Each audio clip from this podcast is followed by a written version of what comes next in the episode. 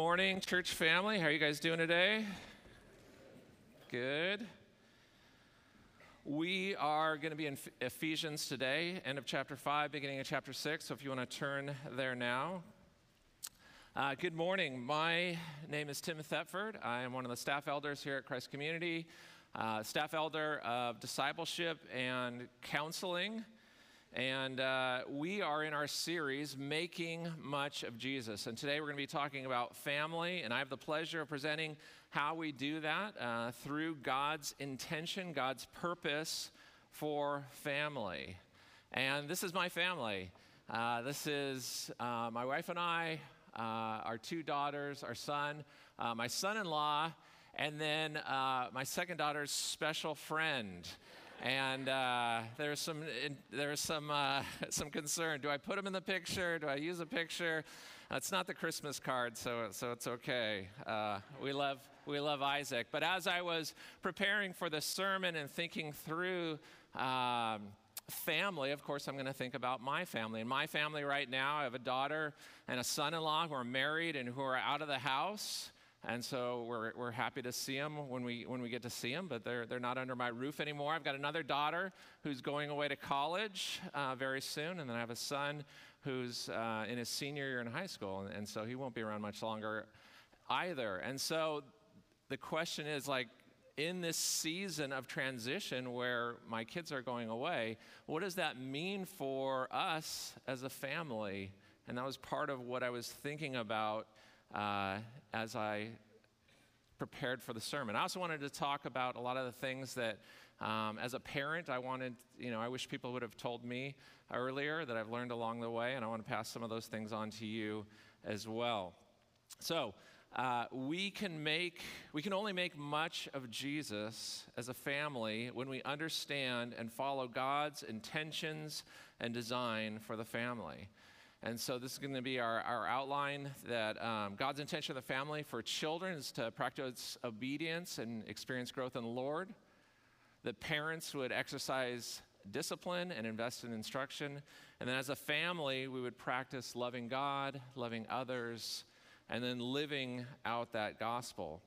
And so the Christian family, uh, the family that makes much of Jesus, is disappearing, and it's going extinct.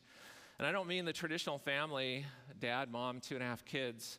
I mean the biblical understanding of family is itself being redefined out of existence.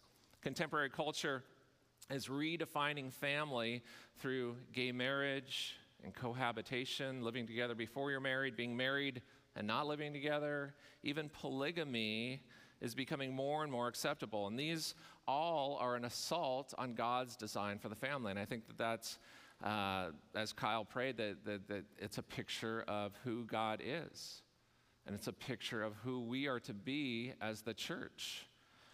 So God's design for family is that parents whose love produced children should live together in marriage, working together to provide a godly home and stability for their children. And unfortunately, as our culture rejects God and, and suppresses this truth, God's intention and purpose for family has all but vanished uh, as a cultural idea. I also want to say that, that in, in going through this, I realized that there's God's design and God's intention for family, but that doesn't always work out. And I know that sometimes family can be um, a touchy subject. It can be messy. It can be painful. But here we go. Uh, the idea of, of family, a family that makes much of Jesus, that brings glory and honor to Christ, is really just ordinary Christians living in the ordinary circumstances of life out of the extraordinary grace of the gospel. These aren't just two-parent families. We, we know God-honoring single parents and grandparents who are valiantly raising their grandchildren. Some parents are foster parenting and adopting. Others are trying to figure out how to take care of and honor their aging parents. And I want to encourage you, uh, if you're single or if you don't have kids or if your kids are raised and out of the house, uh, to ask how we, as the body of Christ, can work together to promote and support godly families. And this challenge goes both ways, I think, uh, for singles and families in the church. For families, how can we incorporate and integrate singles into the family life if this is good, God's good design? Well, I say this because I see in Paul's instruction to family, in his letter to the church in Ephesus, when he talks about family, he does it in the context of the church. And he does it in the context of the body of Christ. If you flip back a little bit to chapter four, starting in chapter four, he speaks about unity in the body. Then he speaks about new life in Christ, verse seventeen. This is the way we should act or respond in the body of Christ, verse twenty-five. Chapter five, he says, imitate God our Father. Walk in love because we are brothers and sisters in Christ. Walk as children in the light, verse nine. Be filled with the Spirit. Give thanks to God for the blessing of church, twenty. Submit to one another. Paul's instruction to families is given in the context of God's family. We see the implications of this in something like our child dedication services here. Um, child dedications are as much parents promising to raise their children in the Lord as they are the church dedicating, promising to come alongside the parents in support and encouragement and instruction and discipline, discipleship of their children. We need to ask ourselves, how are we coming alongside young families? Could that look like watching their kids if they're going to go to a parenting conference? Is that babysitting so that they can have a date night out? Is that teaching Sunday school or Awanas, helping them through tutoring, homeschooling? Again, inviting singles, young and old, into the lives and the homes of families. And let me speak to uh, singleness for just a second. In Genesis one, God creates everything and he declares it good. Then he said for the first time, it was not good for man to be alone. And so it's not that singleness is not good, but being alone isn't good. And so if you haven't listened to Dylan Budd, Dylan Budd came in and, and gave a message on singleness a few weeks ago in this series. You should go back and you should listen to that. In it, he says that family is not the solution of our deepest desire, that Jesus is, that our joy should be found in Christ. And so family isn't to be this idol, but when our desires Uh, when our desires are aligned with God's, we'll see that families matter, and, and not just your own family, but the families around you. All right, reading in Ephesians five, starting in verse twenty-two. It says, "Wives, submit to your own husbands as to the Lord. For the husband is the head of the wife, even as Christ is the head of the church, his body, and is himself its Savior. Now, as the church submits to Christ, so also wives should submit in everything to their husbands. Husbands, love your wives, as Christ loved the church and gave himself up for her, that he might sanctify her, having cleansed her by the washing of water with the word, so that he might present the church to himself in splendor, without spot or wrinkle or any such thing, that she might be holy and without blemish." Skipping down to verse thirty-two, it says, "This mystery is profound." And I'm saying that it refers to Christ and the church. And so Rob Lister came in uh, and blessed us with his sermon on marriage in this series. Again, highlighting these passages. So I'm not going to go super deep into them. But if you weren't here, again, go check it out on our webpage. He talked about cultivating three-dimensional intimacy in marriage, because marriage is a picture of the church's intimate relationship with Christ. It's an example within marriage and outside of marriage of God's love for his bride. And I say inside of marriage, I'm meaning that oftentimes in counseling, in marriage counseling or premarital counseling, we use this picture of, of Christ and the bride, uh, the church, right, in, in marriages, that a husband would love and sacrifice for his wife as Christ does, that a, that a wife would submit and follow and encourage as the church does. I mean outside, because our world are watching our marriages and saying, what is the difference in Christianity? Your Christian marriages, how are they any different? But know that your kids are also watching your marriages. Um, our marriages are supposed to be an apologetic, a defense of what is good and what is true and what is beautiful, of what devotion and sacrifice and relationship with Christ looks like. And so the question is, what are we communicating to our kids? This is part of why we take marriage seriously here at Christ Community. We also believe that marriage means, um, is a means for God sanctifying us. It's a means of God to bless us. And so we have a desire and a commitment to see marriages thrive. These passages in Ephesians, they set Christ as the example of leadership in the same way that Paul commends um, the Philippian church to imitate Christ. Uh, in Philippians three eighteen, he says, uh, Christ, who, uh, though he was in the form of God, did not count equality with God a thing to be grasped, but emptied himself by taking the form of a servant, being born in the likeness of men, and being found in human form. He humbled himself by becoming obedient to the point of death, even on a cross. And so we see that Jesus is this servant leader. God in the flesh washed the dirty feet of his friends that he walked all day with. It was an example of how to love and serve others. And so godly leadership is not making servants of others, but is serving so that others want to, are delighted to follow you in leading them to Christ and discipleship. Ephesians five also describes a godly wife. As the church is in godly submission to Christ, so wives are to live joyfully under their husband's leadership. She is to be a helper to her husband so that he would be successful, so that the family would thrive, so that he could lead well. The wife is ultimately trusting in God's design for family, to live under her husband's God-given authority and participate in the way that benefits their family. Ephesians six, then, uh, speaks of the duty of children. It says, Uh, Ephesians six, one to three, it says, "Children, obey your parents in the Lord, for this is right. Honor your father and mother. This is the first commandment with a promise, that it may go well with you and that you may live long in the land." And so it says obey, and I would argue that obedience is, is a stronger requirement than submission. Wives aren't call, uh, called to obey their husbands. A wife's submission is, is different than that. Submission is a voluntary self-giving to a lover whose responsibility it is to give constructive care. So submission is love's response to love. But children are, are called to obey their parents. And Paul quickly adds these restrictions of parental authority.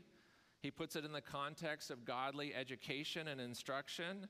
And so children are supposed to, uh, are to obey their parents because, one, it is right, and it's right in this Romans two kind of way where it's written on every human heart, regardless of whether we've been adopted into the family of God or not. And so throughout time and in all societies, there, there's this natural, right, ex- expectation that children would obey their parents. It's been taught as self-evident, Uh, as plainly required by reason, as part of the natural order, recognizing that parent, parental authority is uh, indispensable in a stable society. And Paul adds that children are to obey their parents because it's commanded by God. Not only is it written on the human heart, but it's revealed to God, uh, by God, to Moses, written on stone tablets on the Ten Commandments. Now, Uh, my family loves Family Feud. I grew up watching Family Feud with Richard Dawson, through all of them. I love Steve Harvey. And so this is what amazes me. If, if we were on Family Feud and it was top ten answers on the board, right, the Ten Commandments, what are, what are three people surveyed, right? Father, Son, and Spirit. So what are, what are the rules of God, right? And the things that might pop into your head, the things that we say, well, God hates that, God doesn't like that, right? Those would get buzzed. Many of those would get buzzed. But out of the top five answers on the board, honor your father and mother is right there, which means that God cares about it, that it's important. It means Um, it means that honoring your parents is our duty to God. We are to honor them, which means to give weight, to enhance the reputation of. So now, raise your hand if you're a child. Not childish, but child. Yeah, everyone's somebody's child, whether, you know, your parents may or not, may or may not be still around. But um, if you raised your hand, if your parents are still around, how are you enhancing the reputation of your parents? How might that glorify God? We acknowledge parents' God-given authority, and so we are to obey, but also to love and to respect them. Leviticus nineteen one, it says, "And the Lord spoke to Moses, saying, Speak to all the congregation of the people of Israel, and say to them, You shall be holy, for I, the Lord your God, am holy. Every one of you shall revere his mother and his father, and you shall keep my Sabbaths. I am the Lord your God." So for God's covenant people, reverence for parents is an integral part of reverence for God. Now, I don't think we should bring back the death penalty for disobeying your parents, but it drives home the importance to God. It should be important for us as well. This is why we take parenting seriously at Christ Community. There's a connection between God's commands for children to obey their parents and parents being obedient to God and instilling that obedience in their children. Our parenting, it affects our children's understanding of who God is. If we're just our kids' friends, if we're just our kids' buddies, and there's no responsibility for their actions or helping them understand the holiness or the authority of God, we're doing our kids a disservice.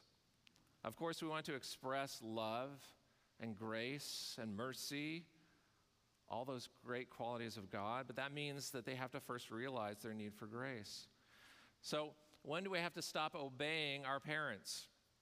Well, Scripture doesn't really say, but I think it's reasonable in each culture to understand that uh, when we are no longer under the authority of our parents. But that means for our adult children, when they leave and they cleave, there's a different expectation for them and for the parents. We, uh, we don't get to dictate how they decide to, to lead. We don't get to dictate how they decide to follow. They don't get to dictate how they decide to parent their children. We can lovingly counsel and advise them if they ask for it, but we can't dictate what happens in their family. And so the obedience aspect of children will end, but the command to honor remains and may even intensify as we have aging parents. Our senior brothers and sisters in Christ, and especially our widows, how can we continue to bring them into the families, into the life of the church, and literally into our homes? Breaking Bread Ministry is, is one way. You saw uh, an announcement for today. If you're interested in getting to know others in the church, having a meal with other believers, or practicing hospitality, you should sign up or, or talk to Gary Bush. Just, uh, but you can just invite people over. Invite our seniors into their home uh, to have dinner.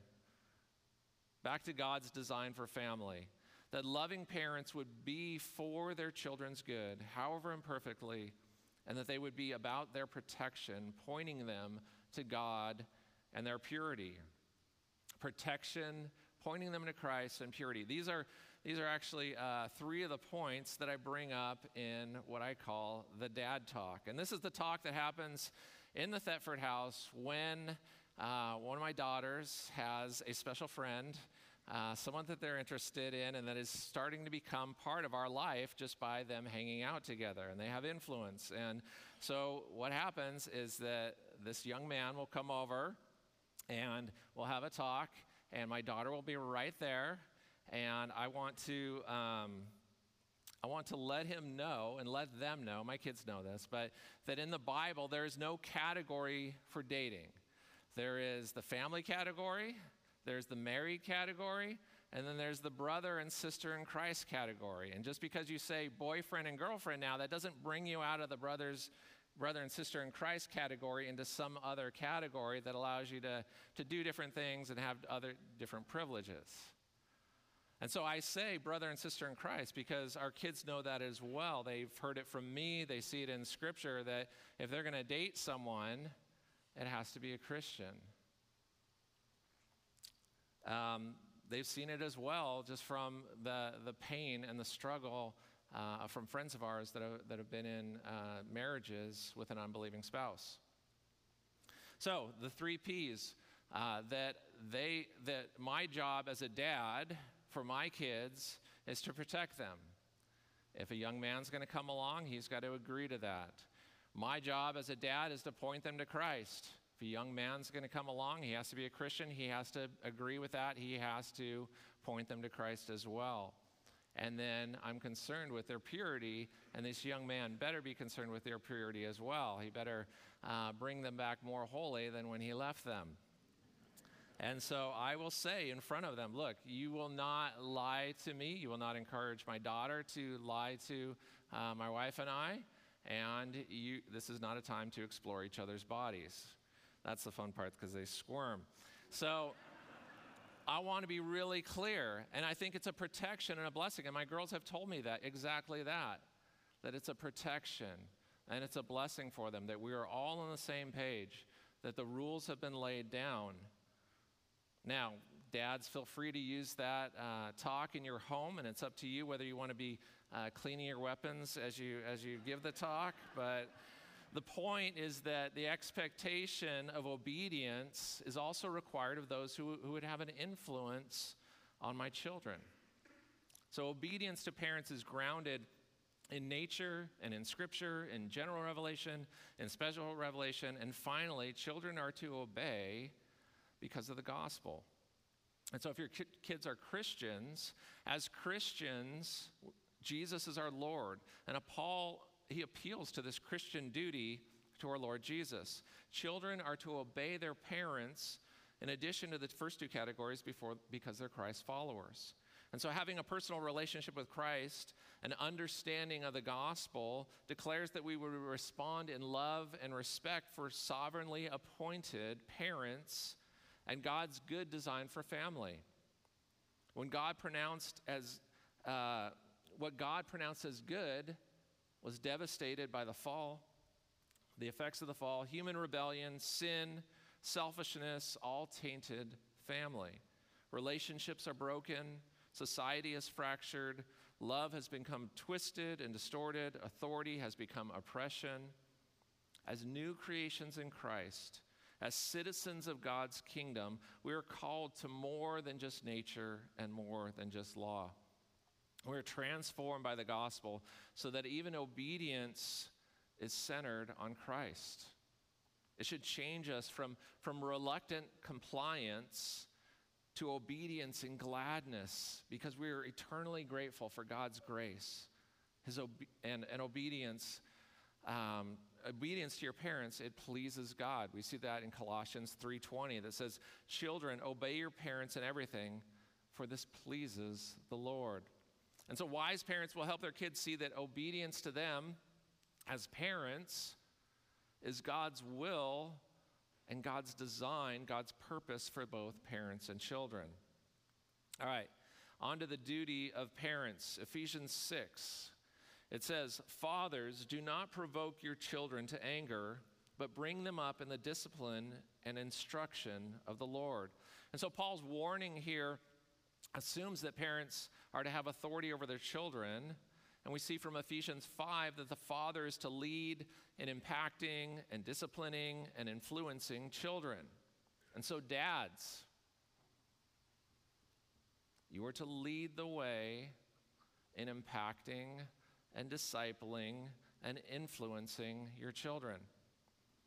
And you're to do it with restraint. You are to be gentle, self-controlled, patient, loving, that your children would understand to the best of their ability why you're doing the things you're doing. Help them to understand why you're called to parent them by God.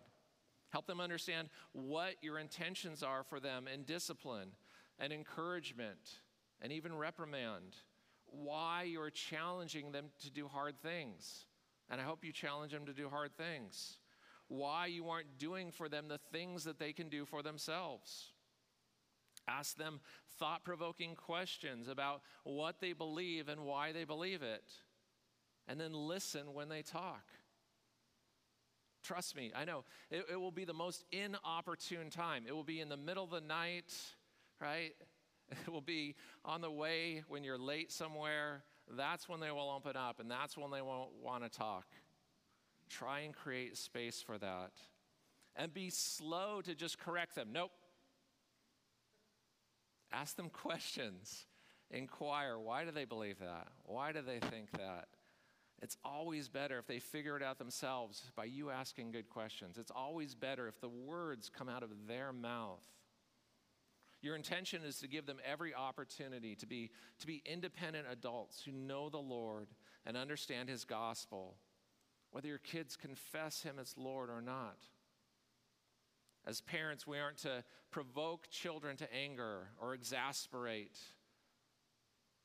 The New English Bible calls it resentment. This doesn't mean that we therefore shouldn't provide discipline and instruction.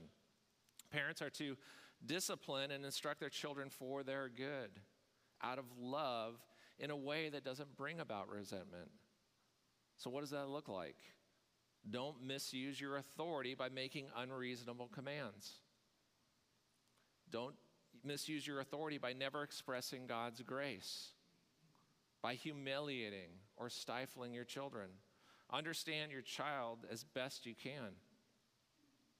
What are their temptations? What are their fears? What are their idols? What are their desires? How do they express love and so feel loved and encouraged? How do you encourage them to express the gifts and the personality that God has given them? Your job is to help them grow into their full potential, not conform them to your dreams. Guide them as you disciple them through loving discipline and instruction. In Paul's first letter to the Thessalonians, he uses fatherhood as a metaphor for pastoral ministry. He says, "For you know how, like a father with his children, we exhorted each of you and encouraged you and charged you to walk in a manner worthy of God, who calls you into His own kingdom and glory." And so we are to, to disciple our children as, as well.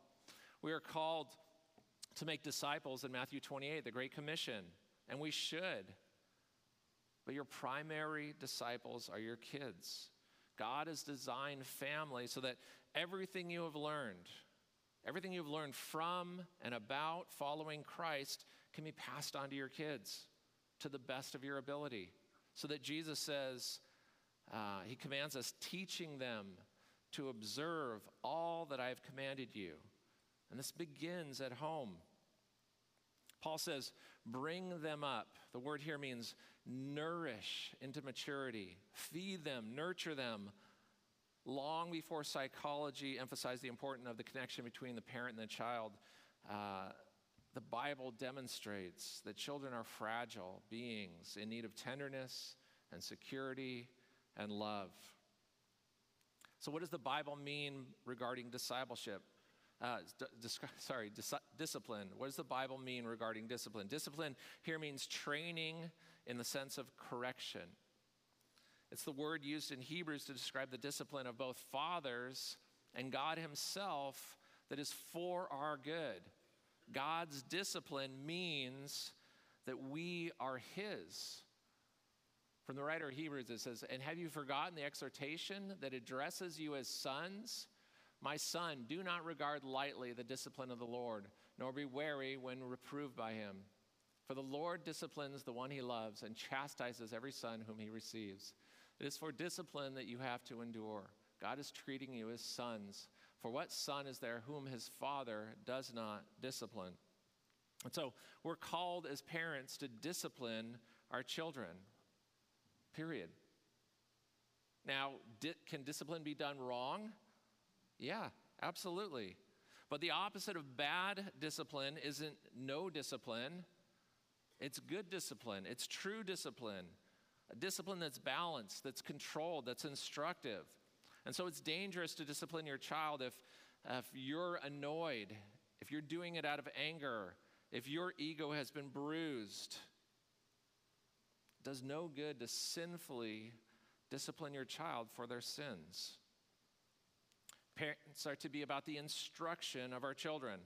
The implication is that parents need to jealously guard the responsibility of nurturing and nourishing their children. I believe that some of this may be delegated to the church and the school, but ultimately never surrendered. It is your responsibility. Know what your kids are being taught. Now, I'm going to say something really controversial. Homeschooling is not the only option. If you can provide Christian home or, or Christian homeschooling education for your kids or for your grandkids, praise God. But that doesn't mean there won't be difficulties. It doesn't mean that that is the solution. It also doesn't mean that your kids are doomed if they go to public schools. There are risks and there are benefits, and you have to be vigilant. I've been training and taking students to evangelize to Mormons and to atheists, to New Agers, to Muslims, to, to Jehovah's Witnesses for over fifteen years. And I've had parents tell me that what I'm doing is foolish, that what I'm doing is dangerous. And I've had a, a couples tell me that they would never send their kids with me because it would be like handing a rattlesnake to a child. Using that analogy, if you live in a place where there might be rattlesnakes and your child might run into one, don't you think it's better? Uh, you can do one of two things. You can lock them in their rooms, or you can teach them to identify and to stay away from, and if God forbid they get bit, what to do. I understand that our children have to be raised up ready to battle in spiritual warfare.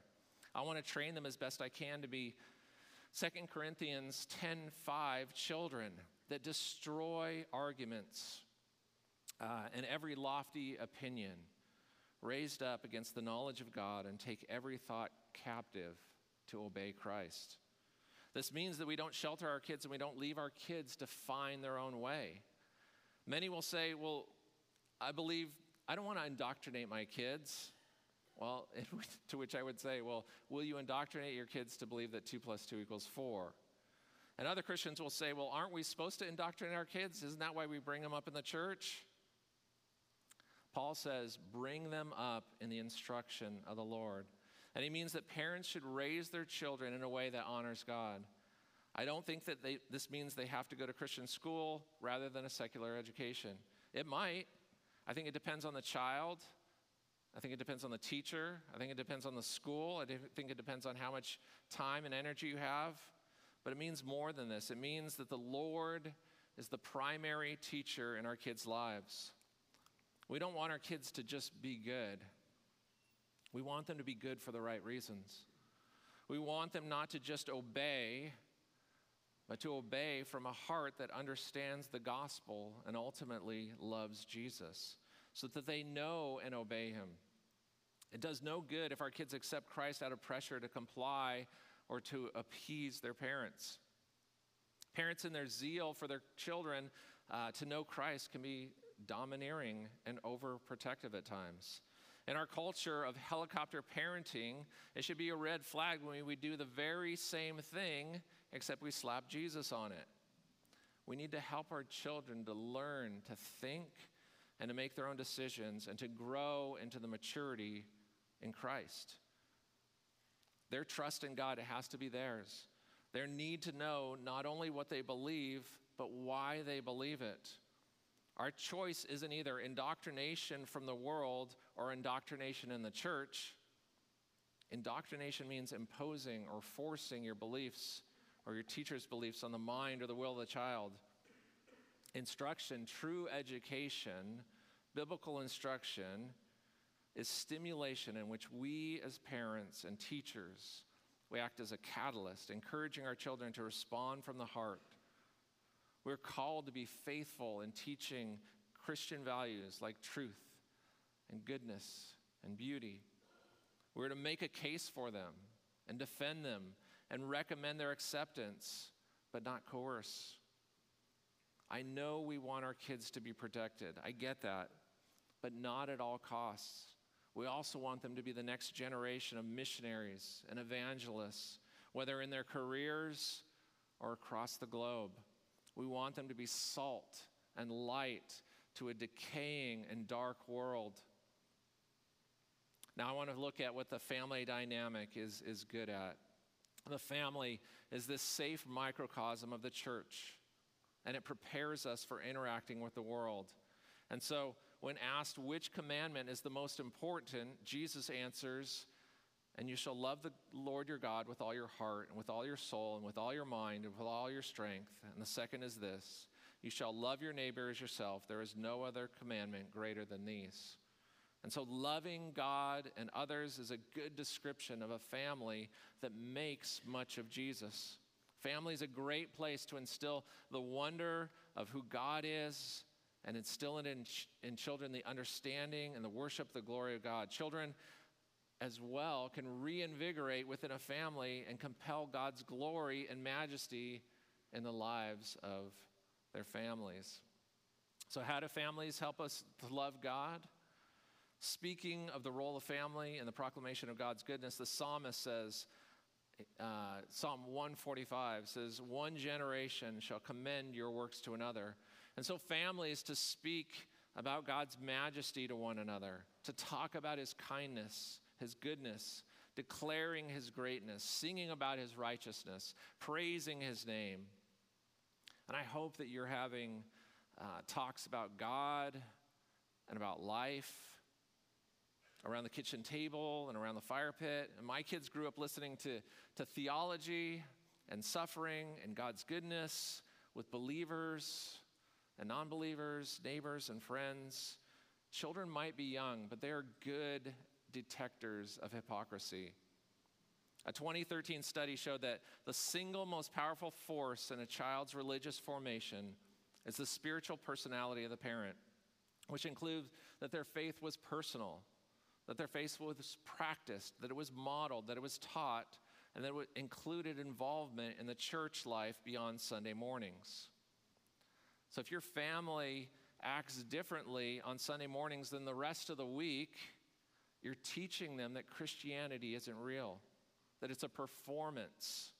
And if your theology doesn't overflow into your family life, you need to ask yourself why. Children will not be convinced to delight in God through a Christian life that is theoretical. It has to be real and authentic. Messy but genuine is better than tidy but detached. Though the good and the bad, family is this opportunity to demonstrate the hope that Christians have in Christ. And that should be apparent when God blesses you. And should be a response of gratitude and worship and delight in God himself. Don't hide your crying out to God in despair and suffering, lamenting in sorrow, and then trusting in the goodness and the sovereignty of God, even though you might not understand why he is allowing this to continue. Your family needs to see that. Come alongside growing in what it looks like to suffer well and trust in his promises. Family helps us to practice loving others well because loving others is what family do- does. Family life opens us up to the amazing opportunities that demonstrate the love of Christ to others. Believe it or not, conflict happens in families. We blame everything else. All right, I'm going long and I'm trying to figure out how to land this. Bear with me. I think this is important stuff.